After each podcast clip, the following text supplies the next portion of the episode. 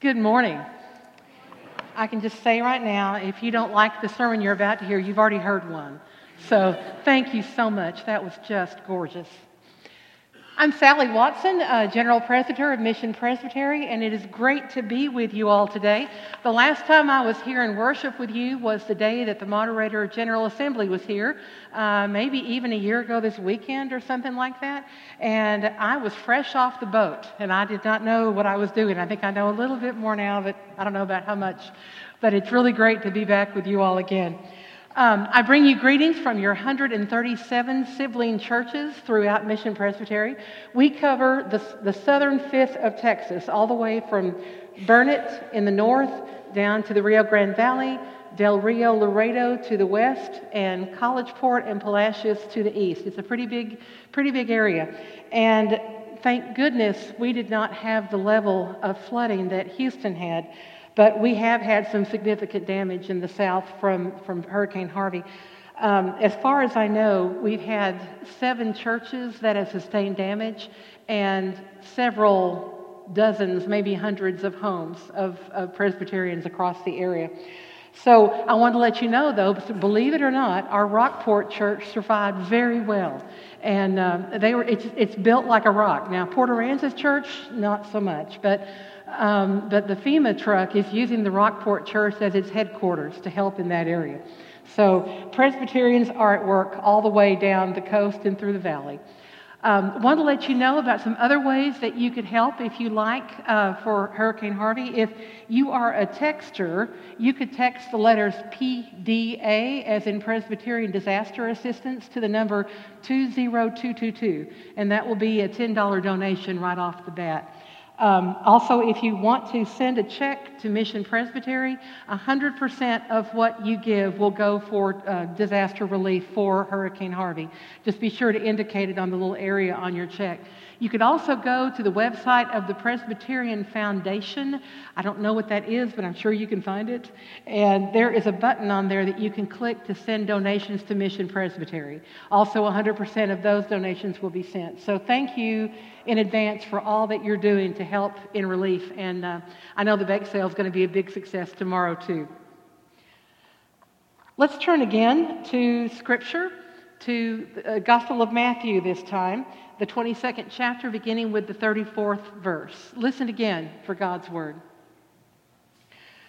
When the Pharisees heard that he had silenced the Sadducees, they gathered together, and one of them, a lawyer, asked him a question to test him Teacher, which commandment is the greatest? He said to him, You shall love the Lord your God with all your heart, and with all your soul, and with all your mind this is the greatest and first commandment. And a second is like it you shall love your neighbor as yourself. On these two commandments hang all the laws and all the prophets. Friends, this is the word of the Lord. Thanks be to God.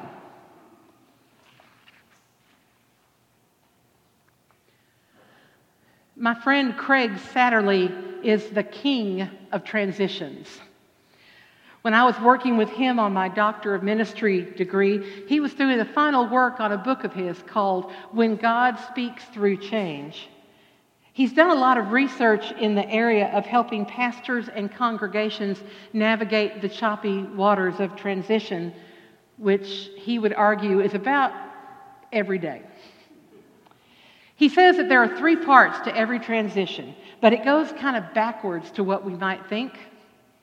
The first part, he says, is the ending. That is the time that something has happened when you know that you can't go home again.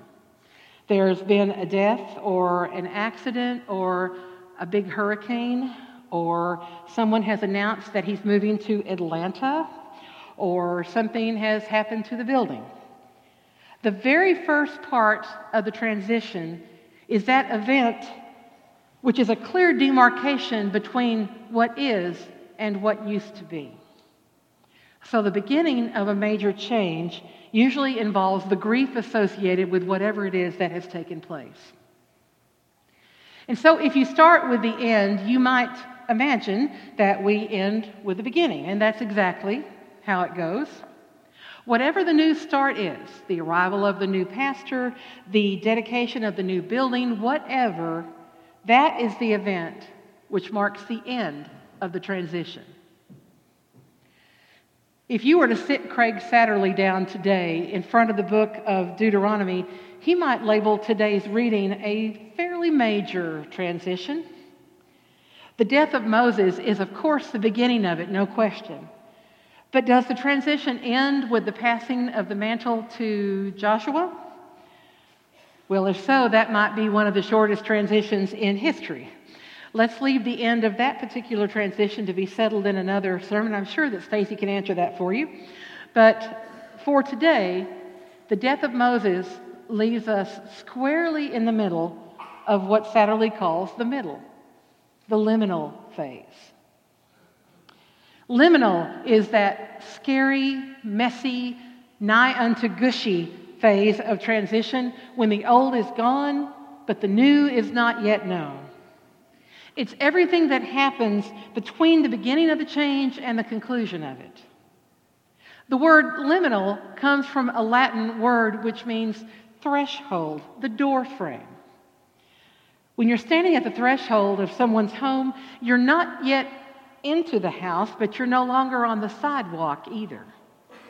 As opposed to a transition which can happen in the blink of an eye, or a new beginning which can become evident just like that, this liminal in between period can last for months or maybe even years. Old structures are gone, the new ones are not yet in place. And so the liminal time is the time to experiment, to try new ways of being and test out a new identity. You know, as uh, lovely as all that may sound, I hate the liminal part. I hate it. I like to know where we're going. And if I have to choose between remembering the past and not knowing it all, well, remembering wins every time. Memory is one of God's richest gifts to us. It's one of the things that makes us human. Having a memory means that it only takes one burn to help us keep from hurting ourselves the next time we touch the hot stove. Memory is what helps us find our way to and from home every day. Memories are short when we are children, but they are the companion of our old age. And one of the best things about memory is that I can selectively shape it however I want. I can make myself more beautiful than I ever was. I can make that old boyfriend and the rotten relationship that went with him seem not nearly so bad. I can conjure up an idyllic childhood and I can invent parents who were like June and Ward Cleaver. In the words of the prophet Willie Nelson, remember Remember the good times. They're smaller in number and easier to recall. If I got to do things the way that I want to do them, I would move straight from the moment of transition right into the new beginning. I would avoid all that messy experimental stuff that has to happen in the doorway. But unfortunately, that's not how I get to do it. And that's not the way that we get to do it in Mission Presbytery or Westlake Hills either. You and I find ourselves in that liminal time, don't we? While we rejoice that Mark has not died, he did ride off into the sunset a few weeks ago. Friends, I wish that I could promise you that things would go as smoothly from the time he left right up through the calling of the new pastor. But it wouldn't be the truth. You and I are in that liminal time between Mark's uh, departure and the new pastor's arrival. As great as living in the past might feel, we can't live in the past. We can't get back to normal because there is no normal anymore. This is the time when you and I have to try and find our way together, to try some new things, to keep some of the old ways and throw out the rest, and all the while trust that God is going to see us through. How do we do that? Which way is forward? Well, here's the key we can only move forward by remembering. The way forward requires not being hopelessly locked in the past, but remembering only two things who is in charge and what we're called to do. So, who is in charge? Sorry, Stacy, it's not you. It's not Claire. It's probably not any of you, and it sure isn't me, I can tell you that. The one in charge is the subject of the 90th Psalm our health in ages past, our hope for years to come. The one in charge is the God who teaches us to number our days, to know the brevity of life, so that we can live with the wisdom that God gave us. Friends, God is in charge. God is in charge. We can remember those four words every time that we are, in, are tempted to envision a future or a past of our own creating. And once we know deep down in our bones who it is that really is in charge, we will automatically know what we are supposed to do to love God and to love our neighbor as ourselves. On those two commandments, Jesus says, hang all the laws, all the prophets, our very lives. Friends, our reason for being is to glorify God and enjoy God forever, not to ruminate endlessly on the past. This is exactly the way and the only way we can get ourselves through that threshold and cross over from the past into God's future. If we're going to make a healthy transition, we cannot long for something that cannot be. We cannot design a future with only ourselves in mind. What we can do is to love God, which means to listen and to do what God requires. And we can love our neighbor, the one who is here with us right now, the one in Africa, North Carolina, wherever they may find themselves, the one who needs the grace of God almost as much as we do. Focusing on not only what is really important, but on what is reality will get us through these uncertain times and land us squarely in the place where God is calling us. I haven't told you the uh, most important thing yet that my friend Craig Satterlee says. I'm sorry to have to tell you this, but Craig Satterlee says that transitions are not neat. One doesn't end before another one begins. There are transitions going on in our lives all the time, overlapping each other and crashing into each other and messing each other up. That's the bad news. But the good news is the same.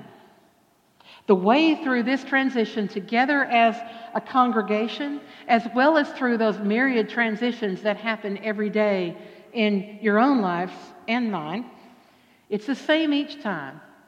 In this transition or that, in every circumstance of life, cling to the knowledge that God is in charge and count that as the good news of the gospel. And then take the next step in front of you, which is to love God and to love neighbor as yourself, and then put one foot in front of the other and repeat as often as necessary a day at a time, an hour at a time, a minute at a time if you have to.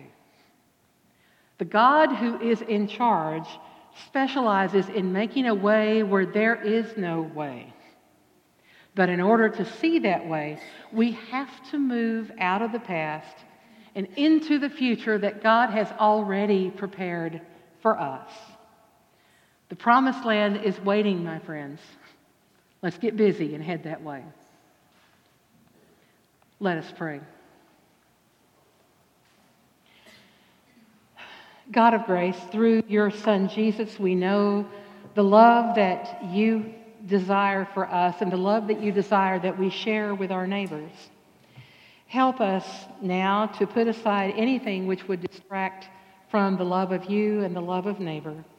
Help us to focus on the way in which you would have us go. In Jesus' name we ask it. Amen.